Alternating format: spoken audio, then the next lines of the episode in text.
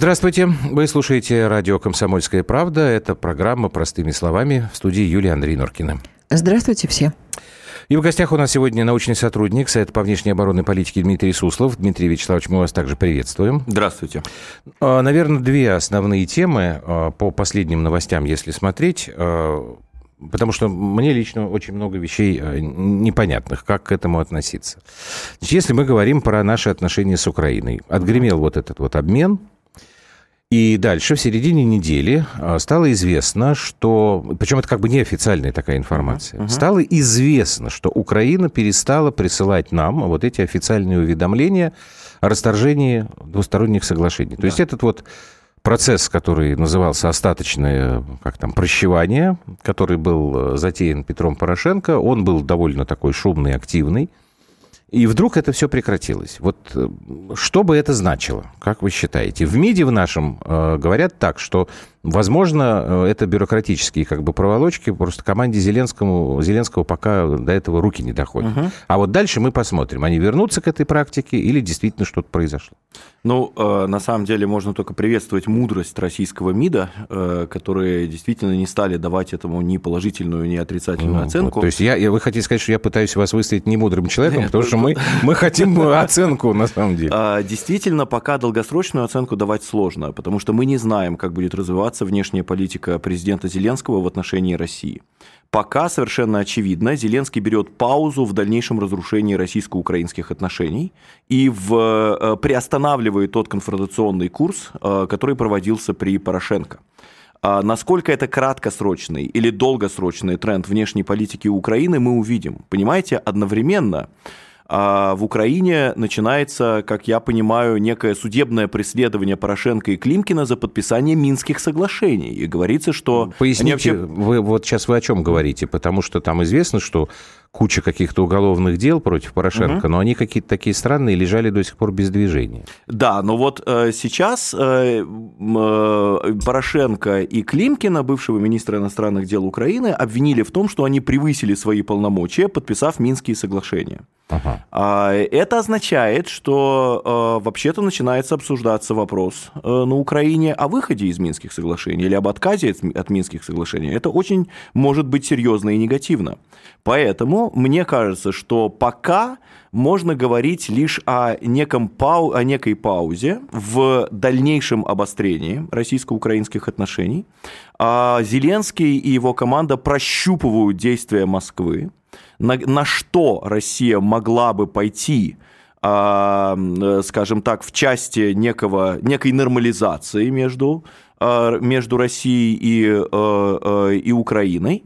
Вот, поэтому о неком долгосрочном тренде, нацеленном на улучшение отношений, и что Украина вот сейчас при Зеленском начнет выполнять Минские соглашения, то бишь, я напомню, принимать новую конституцию Украины – делать главным пунктом этой Конституции, главным приоритетом этой Конституции децентрализацию, а, обеспечивать самоопределение Донбасса, причем как языковое самоопределение, так и экономическое самоопределение, интегрировать нынешние политические элиты Донбасса в политическое пространство Украины – а, содействовать трансграничному сотрудничеству между Донбассом и Российской Федерацией и так далее и тому подобное, а, что предусмотрено Минскими соглашениями. Вот я не думаю, что а, Зеленский хочет на это пойти. Обратите внимание, Зеленский добивается скорейшего проведения саммита Нормандской вот четверки. Это, тогда да, и я здесь не очень понимаю, раз они так активно вот это вот все это подстегивают, как же тогда это может сочетаться с намерением там вообще выйти из э, Минских соглашений? А вот это вот тоже интересно, да, эм, вот я поэтому и говорю, что сейчас Украина,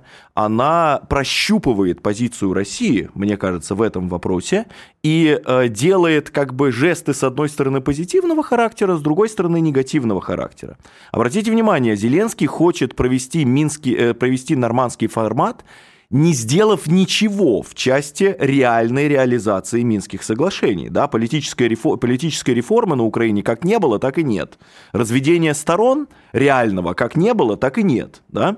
А, отвода войск, uh-huh. я имею в виду. Да? А, по-прежнему стреляют, как мы знаем, э, в Донбассе. Но при этом, э, при этом Зеленский хочет провести саммит нормандской четверки. Для чего? Я думаю, для того, чтобы добиться неких новых условий политического урегулирования. Я думаю, что сейчас в Украине, в Киеве будут говорить, что Минские соглашения от февраля 2015 года – это порошенковский документ.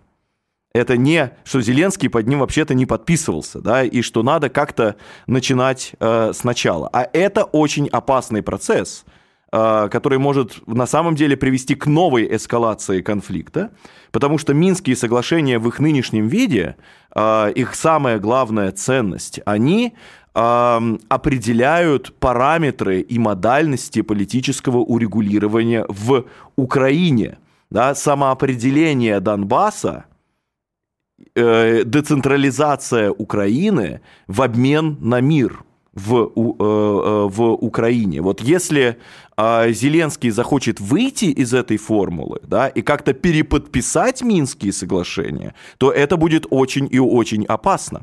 Да. Здесь будет очень интересна позиция Европы, безусловно, в первую очередь Макрона, который в последнее время лидирует в плане определения курса Евросоюза в том числе по, э, по Украине и по, э, по России. Интересно будет увидеть позицию Соединенных Штатов э, по, по этому вопросу, потому что вообще-то размораживание вот э, вскрытие минского пакета и попытка передоговориться – а, это, на мой взгляд, очень, э, очень опасная угу. вещь. То есть вместо того, чтобы реализовывать Минские соглашения, я, да, понятно. Зеленский хочет передоговориться. Вот я вот так вижу, а, вижу нынешнюю, нынешние весьма противоречивые действия Украины. А скажите, пожалуйста, Дмитрий Вячеславович, а может быть эти противоречия связаны как раз с тем, что достаточно серьезная внутренняя ситуация а, в Киеве, потому что новый президент, придя и сменив Порошенко, который эм, практически зацементировал эм, те же самые я бы сказала, нацистские идеи и uh движения, а прийти и легким движением руки разгрести все это, все эти нечистоты, как я считаю, вообще угу. это не только тяжелая, это очень опасная миссия. Угу. То есть ты Вообще сказать, поговаривают что... внутри, что а, в принципе Зеленскому могут и не дать. То есть ты хочешь сказать, что он то, не что... то, чтобы не хочет, а Я не может? Я хочу ли, сказать, так? во-первых, он не может это точно делать все, что он считал бы нужным. Я здесь скорее соглашусь с Песковым, который сказал, что повод для сдержанного оптимизма а есть, и мы Песков это видим, но говорить? Нет, я не думаю, что это игра, я не думаю, что это политез. Если посмотреть с внутренней э, стороны, э, вот то, что происходит сейчас э, на Украине, да, это тяжелая ситуация для Зеленского. Конечно. Сейчас маша, э, вот так махнуть шашкой и решить вопрос э, и с Юго-Востоком, и решить вопрос. А Самый давайте, тяжелый ну, вопрос – это нацики, и это огромное количество вот, Юлька, оружия, которое сейчас просто э, вот. у людей на руках. Нет, я согласен с тем, что ты говорил. Допустим, а что тогда вот в этих условиях Какую выгоду извлечет Зеленский, вот с учетом тех сложностей, о которых сейчас Юлия сказала, если он решит выйти из Минска и начать как бы заново? Ему это что дает? Я, понимаете, одну вещь угу. не могу сюда впихнуть в эту историю. У него 73% было проголосовавших Конечно. за, да. и почти столько же хотят прямых переговоров. Разумеется. Так вот, я не понимаю тогда, если он сейчас выйдет из Минска, он же тогда обманет эти 73%?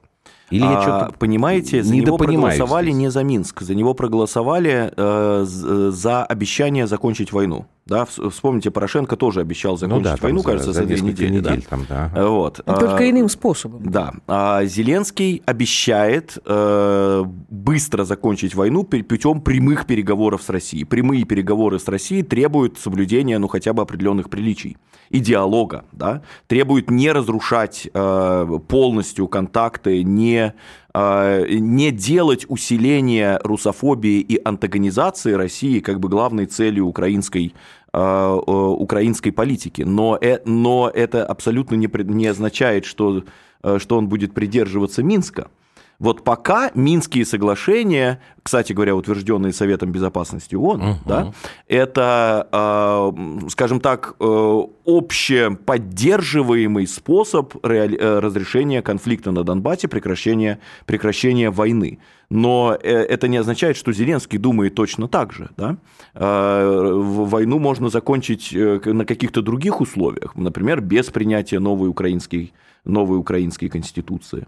Вот. И я думаю, что Зеленский, который, безусловно, получил колоссальный мандат, а, который пользуется внутри страны поддержкой большинства населения, пытается вот сейчас а, сработать на некую передоговоренность. Это не, не будет значить полную денонсацию Минских соглашений, безусловно, да, но, но вот я не какие-то изменения внести что, в... почему новые, условно говоря, новые соглашения там Минские лучше, чем те, которые а существуют. Что сейчас вот, я, да. мы, нам надо прерваться просто, чтобы у вас был ответ более развернутый. Давайте мы сейчас сделаем паузу угу. и продолжим.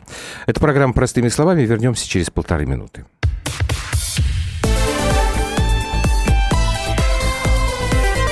Простыми словами. Лучше и сто раз услышать, и сто раз увидеть. Наш эфир на YouTube-канале «Радио Комсомольская правда». Для всех, кто любит по-разному. И ушами, и глазами.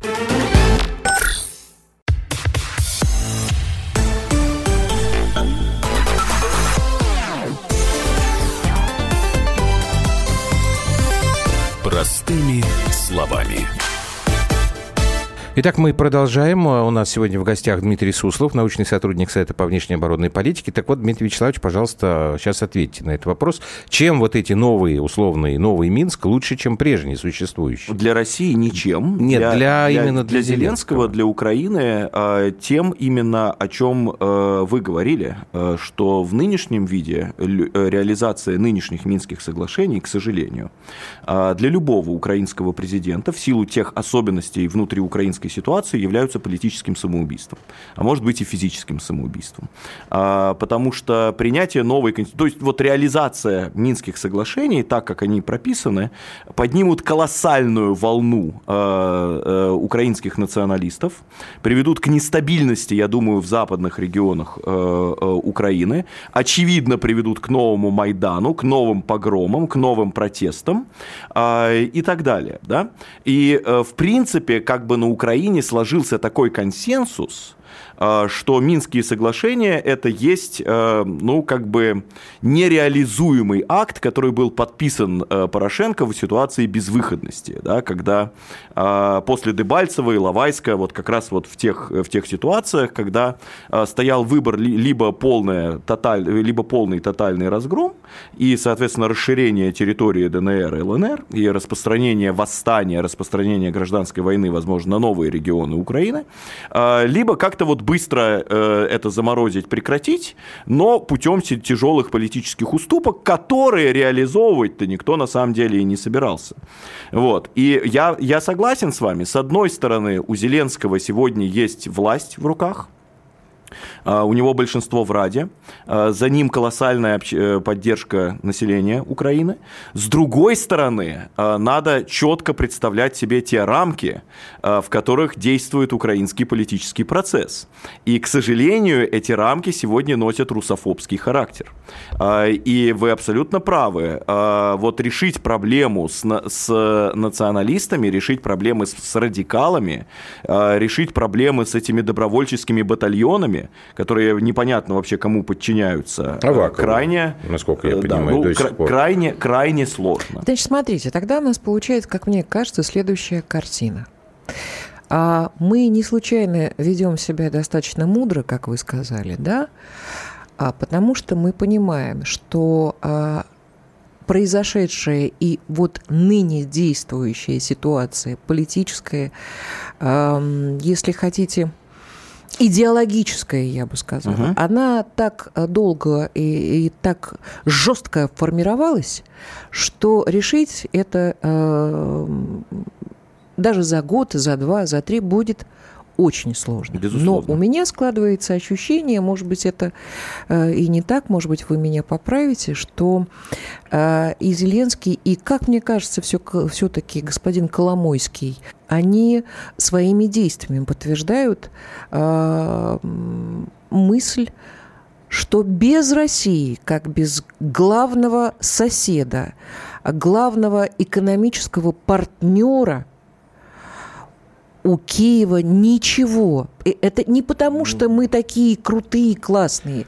Это геополитическая история, от этого никуда не деться. Я, Юлька, с тобой не Будет соглашусь. пробуксовка всегда. В одной вещи. Никогда Европа не даст таких а, возможностей а, Украине, какие а, есть, Слушай, ну, были слушай, ну возможности что- и, и что должны из тебя быть. какой-то романтизм. э, Это не романтизм, я тебе Коломойскому, еще раз слушай, говорю. Ты знаешь таких У людей, как Коломойского Коломойский всегда лично. деньги Вот. э, во, главе угла. Поэтому, смотри, вот ты сейчас его просто представляешь каким-то, ну, может, я тебя не понял, Нет, нет, каким-то каким государственным деятелем, таким Нет, патриотическим. Коломойский, всег- это олигарх, сейчас, который думает меня. только о деньгах. Вот, Коломойский сейчас понимает, Много можно заработать в на России. мире Коломойский понимает, что сейчас единственное, на чем он может зарабатывать, на мире. Конечно. Ну вот тогда, опять же, у меня получается, вот я не могу Но это просто состыковать. сразу это не Ну, смотрите. получится. Да почему не получится-то? Ну почему не Ну, получится? тогда нужно сталинский режим вводить. Нет, Извините, слушайте, вот, пожалуйста. есть- смотрите, он сейчас, Дмитрий Вячеславович, мы Да, да. немножечко поспорим, а вы как раз потом э, выберете. Хорошо.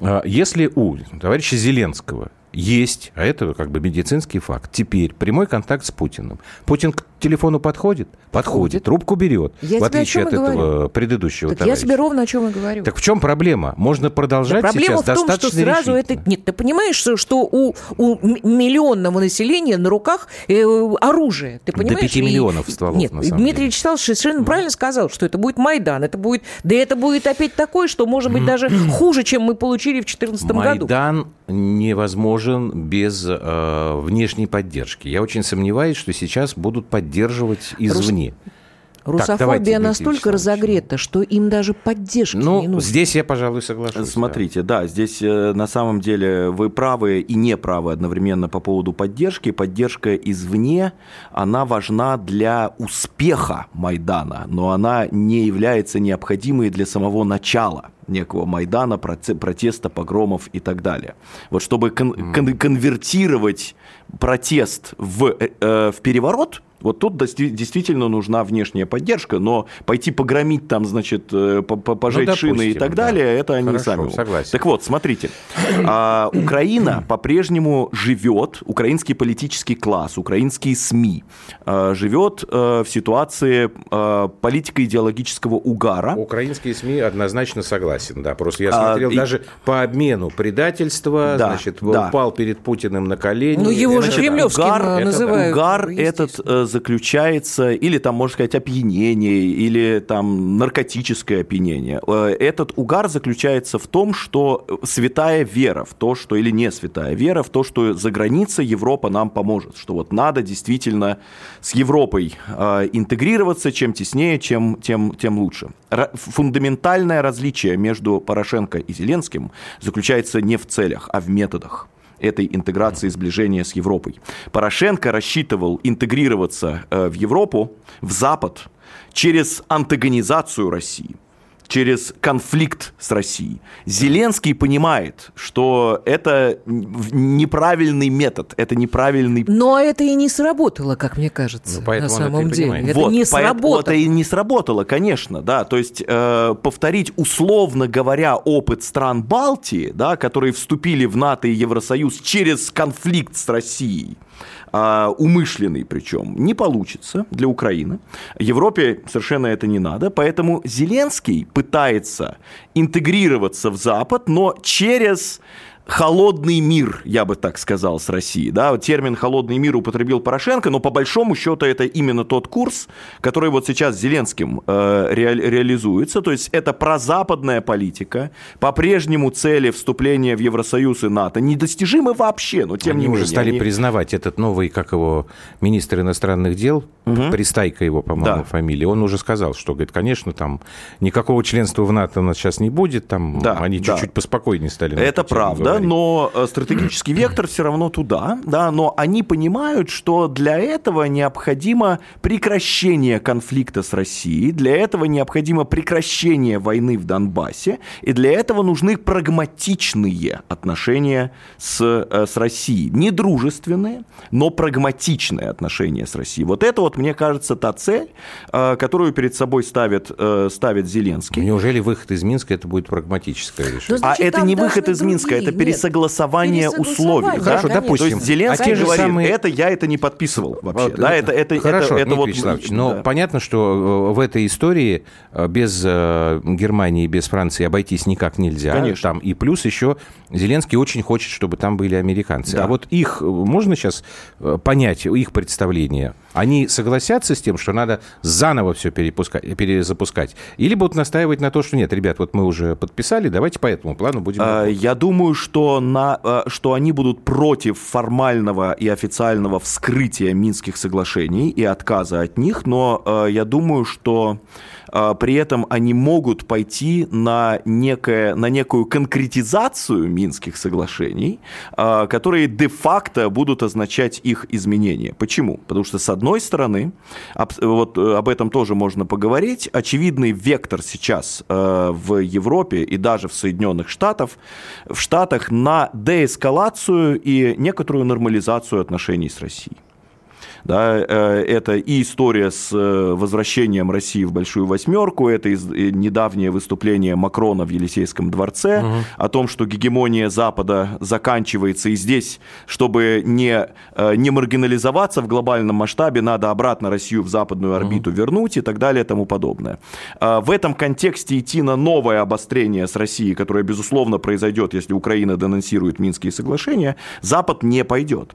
Но в то же самое время а, вот мои личные беседы, например, с э, очень многими западными экспертами и дипломатами а, говорят, что там эм, сложилось мнение, что Минские соглашения в нынешнем виде нереализуемы. Это вот сами западники Они говорят. устарели просто. А нет, а они изначально были нереализуемы по тем самым внутриполитическим причинам на Украине, о которых вы говорили. Ну, понятно. Да? А, потому что они приведут к новому националистическому бунту. Я имею в виду, попытка реальная их реализовывать приведет к новому, к новому националистическому бунту. На их реализацию не может пойти а, украинское руководство. Поэтому вот какие-то лазейки западники будут искать, потому что для, ну, они заинтересованы в том, чтобы Минские соглашения в том или ином виде были реализованы. У чтобы- них есть чтобы- какой-то чтобы конфликт. план? Вот, Вот хотя про бы план, про план давайте после выпуска новостей. Есть ли у вас план, мистер Фикс? Хорошо? Хорошо. Давайте мы сейчас прервемся. Новости в эфире «Комсомольской правды». Хорошо.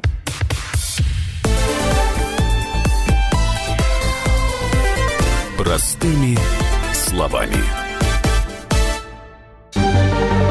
Новое время диктует новые правила. Ты не позволяешь себе подолгу быть привязанным к одному месту. Ты думаешь об удобстве, скорости и доступности информации. Именно поэтому мы сделали совершенно новую версию мобильного приложения «Радио Комсомольская правда». Современный интерфейс и обширный набор полезных функций. Возможность слушать нас в дороге, как на iOS, так и на Android. В режиме онлайн и подкасты. «Комсомольская правда». Всегда рядом. Радио жизни. Радио для тебя.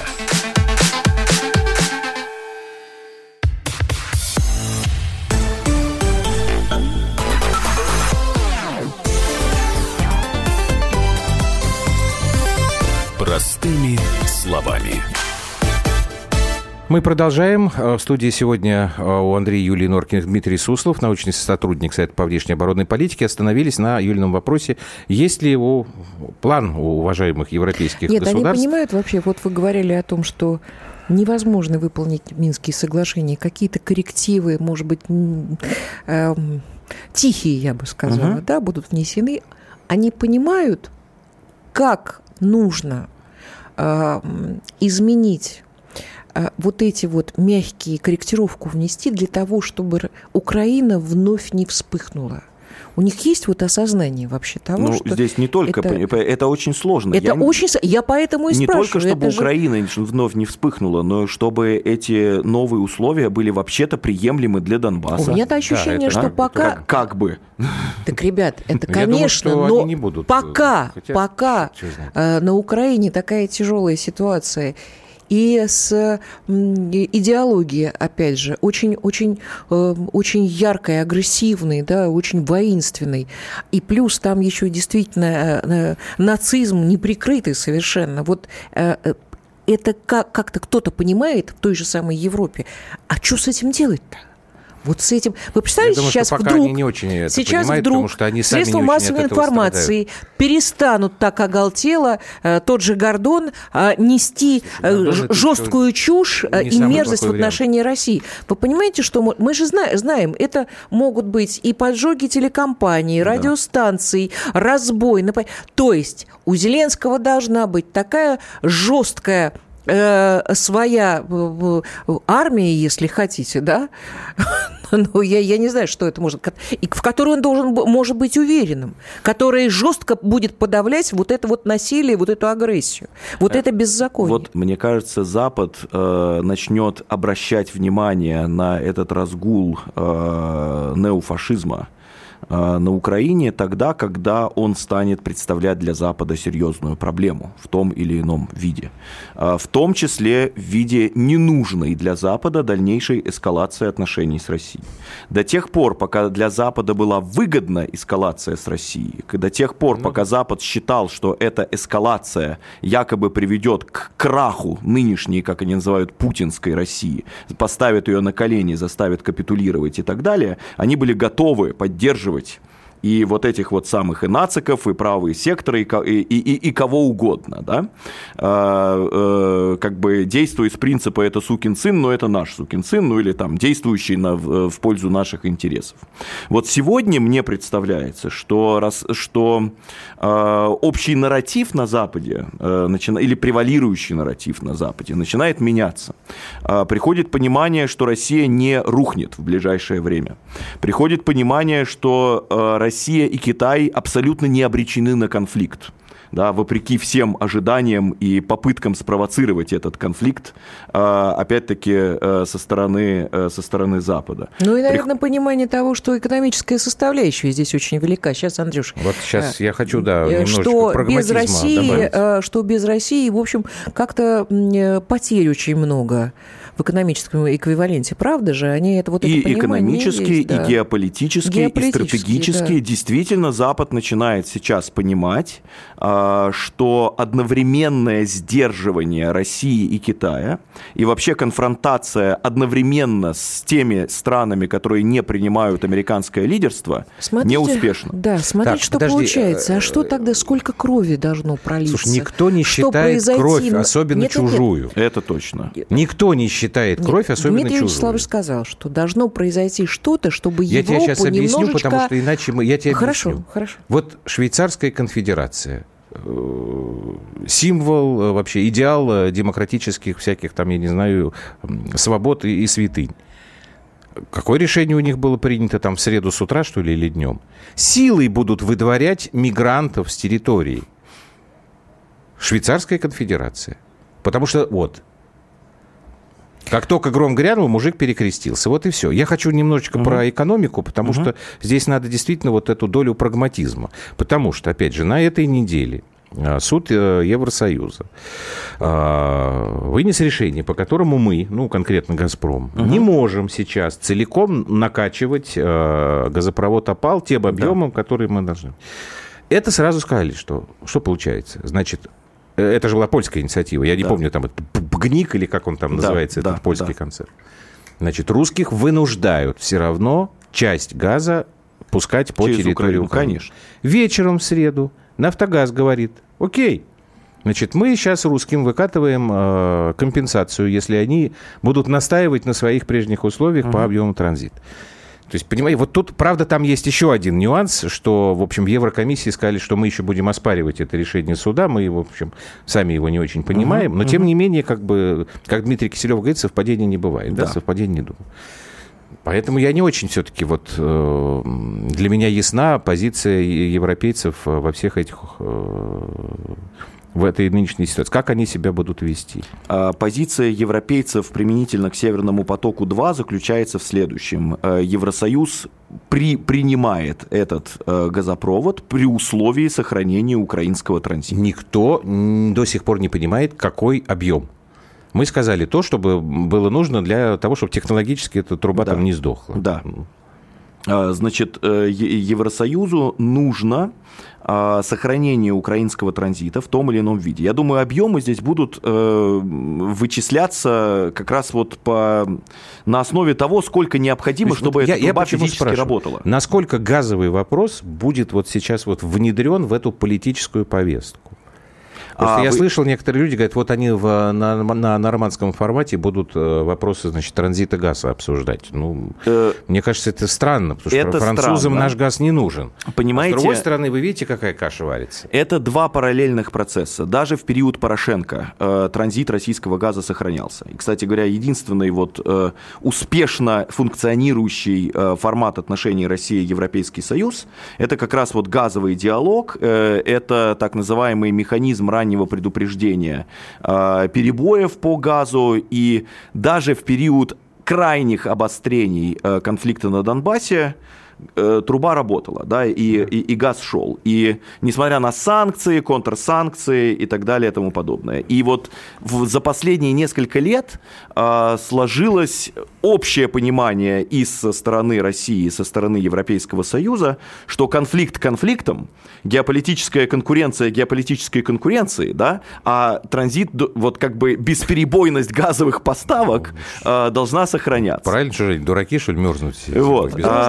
А, дружбы и, и, а тут наоборот. А тут и вот вражда враждой, а газик, И когда давайте. Германия э, убеждала другие страны Европейского Союза и Европейскую комиссию все-таки не блокировать Северный поток-2, не распространять на Северный поток-2 так называемый третий энергетический пакет да. Э, Европейского Союза, условием этого было как раз сохранение э, украинского транзита. Да? И я думаю, что украинский транзит будет сохраняться в том объеме, который технически необходим для того, чтобы это, этот транзит шел, для того, чтобы Украина получала деньги с, с этого транзита, и она, безусловно, выкатит э, эти Но деньги. на нас по газу давить не получится, я так вас понимаю. Ну, смотрите, э, здесь упирается в, э, в Северный поток-2. Я думаю, что европейцы не допустят э, включения Северного потока-2 до подписания нового российско-украинского контракта по, по а транзиту газа. Там, по-моему, это физически невозможно, мы просто не, не успеем по срокам. Мы его должны закончить, потом там какое-то время идет там на всякие технологические необходимости, на закачку. Он все равно к декабрю он не, не заработает. Ну вот, значит, будем вести переговоры по Э, по Украине. Э, вы, вы правы, он не заработает к декабрю. Кстати говоря, не заработает он к декабрю как раз из-за тех откладываний, э, которые, были, которые носили геополитический характер, как раз для того, чтобы сделать так, чтобы у России не было другого выбора, кроме как поставлять через Украину. По-прежнему поставлять через Украину какие-то объемы. Угу. Замечательно. Я думаю, что мы по Украине поговорили. Ну, Мне давайте, у нас основ, на самом деле осталось совсем чуть-чуть. Давайте, давайте сейчас начнем. о наших что... друзьях американцах. Да. Это же все равно без них не, это же солнце не наше, получится. Да, да. Ну, тут все. давайте так. Э, тут Мария Владимировна Захарова с присущей ей э, иронией тонкой угу. взяла и напомнила несчастному старику Болтону следующие слова – у нас есть весомые причины полагать, что Северная Корея, Иран, Венесуэла, Россия и Китай решили, и вы можете отчетливо это видеть, предпринять попытки распространять дезинформацию об администрации США, о том, что президент и его советники спорят между собой о других подобных вещах. Значит, это Болтон сказал на форуме Wall Street Journal три месяца назад. Значит, на этой неделе Трамп его уволил с формулировкой, что он не согласен, и вся администрация не согласна с предложениями Джона Болтона. Ну, конечно, Захаровой палец в рот не клади, да. можно было старика и пожалеть, но с другой стороны, отставка Болтона это что-то означает? И это... применительно, вот, кстати, к украинской тематике, и вообще, как у нас с нами там, у, у них с нами будут отношения. Э, вы знаете, стратегически отставка Болтона мало что меняет. Американский внешнеполитический курс не изменится. Э, политика сдерживания Китая будет продолжаться, политика сдерживания России будет продолжаться. А при одновременных попытках как-то наладить с Россией взаимодействие. А, значит, что реально меняет отставка Болтона? Создаются э, большие Давайте предпосылки. интригу такую сделаем. Да. Сейчас вот угу. Что реально меняет отставка да. Э, Джона Болтона? Об этом после короткой паузы.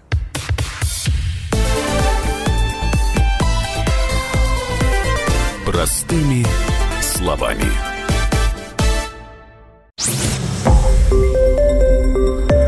Радио «Комсомольская правда». Более сотни городов вещания и многомиллионная аудитория. Киров 88 и 3 FM. эм. Ижевск 107 и 6 FM. эм. Новосибирск 98 и 3 FM. Москва 97 и 2 FM. Слушаем всей страной.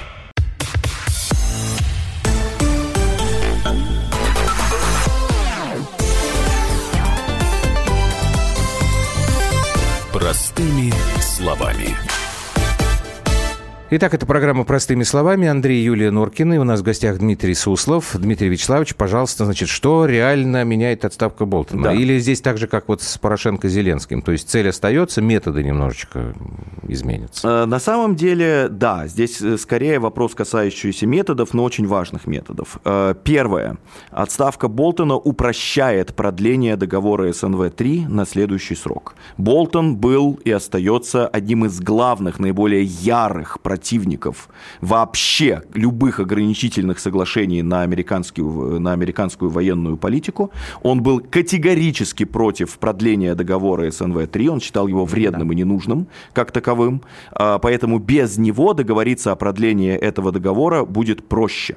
Я не, не хочу сказать, что все, можно потирать руки и договор де-факто продлен. Нет, американцы а, по-прежнему занимают весьма а, такую неприемлемую, я бы сказал, для России позицию. Они считают, что договор СНВ-3 а, надо распространить на все новейшие российские вооружения, в том числе гипер- в первую очередь гиперзвуковые. А во-вторых, они в качестве условия продления ДСНВ-3, и об этом говорил не Болтон, а Марк Эспер, э, глава Пентагона, а, э, в качестве условия продления договора СНВ-3 необходимо вообще-то э, поставить под контроль российское нестратегическое ядерное оружие, где у России Под количество... контроль Соединенных Штатов. Под контроль это, Соединенных это, Штатов. Это очень да. смешное требование. Вот, да. А, значит, но э, в любом случае, я думаю, что это скорее переговорная позиция, чем абсолютно четкое железобетонное условие. И без Болтона в любом случае договориться будет проще по, э, по этим вопросам. Это первое. Второе. А, Болтон был противником российско-американского диалога по стратегической стабильности вообще. А, а этот диалог необходим, потому что в любом случае договор СНВ-3 истечет либо в 2021 году, либо в 2026 году. Продлять его бесконечно не получится. Договора СНВ-4 не будет. Да, вот э, на самом деле договор СНВ-3, он очень иронично называется по-английски The New Start, э, как бы но- новый СНВ. Почему иронично? Потому что на самом деле он The Last Start, да, он последний подобного рода договор.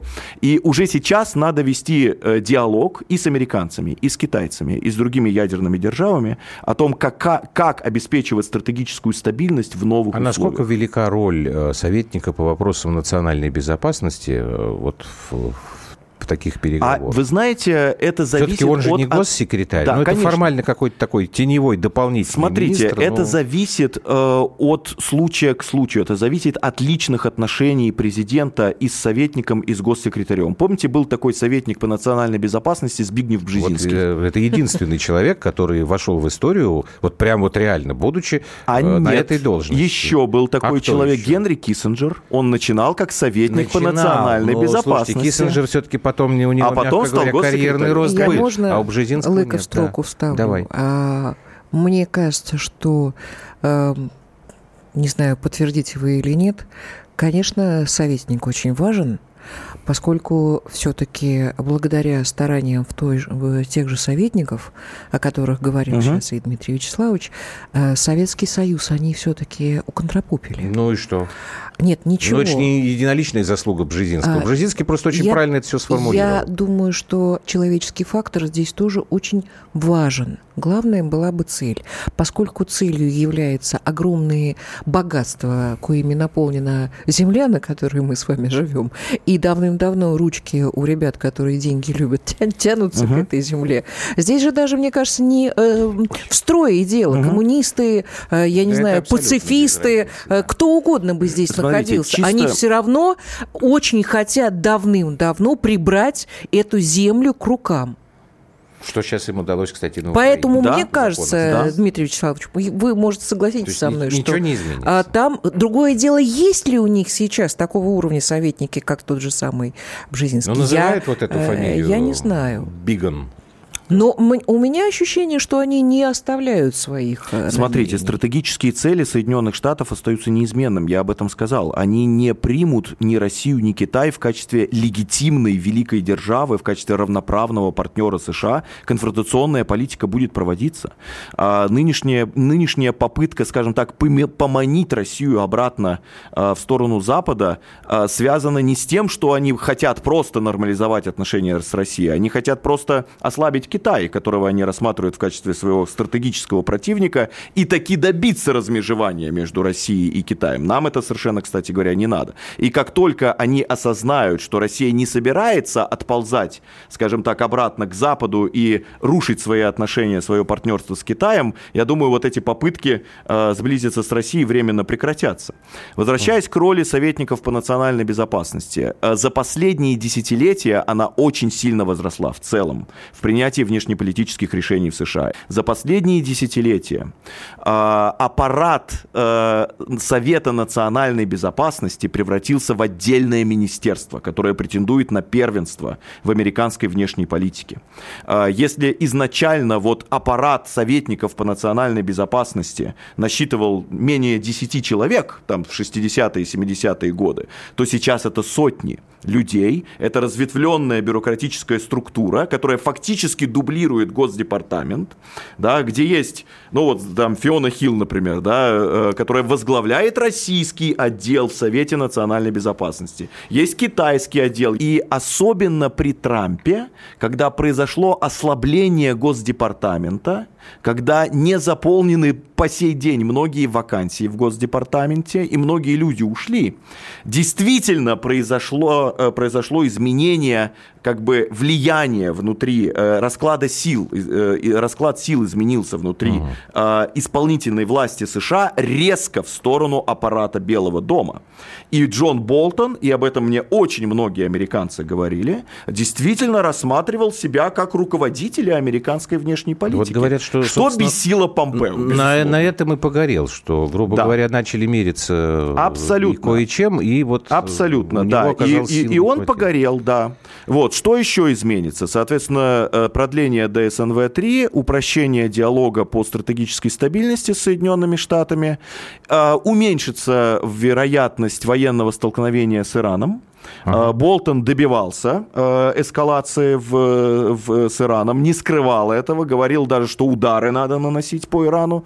Э, я думаю, вот в первую очередь на этом он тоже погорел, вот стало триггером, да, ага. потому что вот Трампу в преддверии выборов совершенно не хочется начинать новую большую ближневосточную войну, а да, война с Ираном это большая. Почти уже первый срок заканчивается, он действительно удержался да. от большой войны. Да. Ну, потому что вот пара этих обстрелов в Сирии, ну, наверное, их серьезно. Да. А Все у нас что? время. Подожди, Вре... Есть как, еще подожди, да? Еще Я упрощается, упрощается возможность э, реализации еще одного важного трамповского приоритета, который важен ему перед выбором, закончить главную и самую длинную, не главную, а самую длинную войну в истории Соединенных Штатов. Это война в Афганистане. В Афганистан. Да, если Трампу удастся закончить эту войну, он уже попадет в учебники истории, как великий президент, потому что он закончил самую длинную войну в истории США. Болтон этому мешал. Дмитрий Суслов, научный сотрудник Сайта по внешней оборонной политике. Это программа «Простыми словами», как всегда, по будням 21.00. До свидания.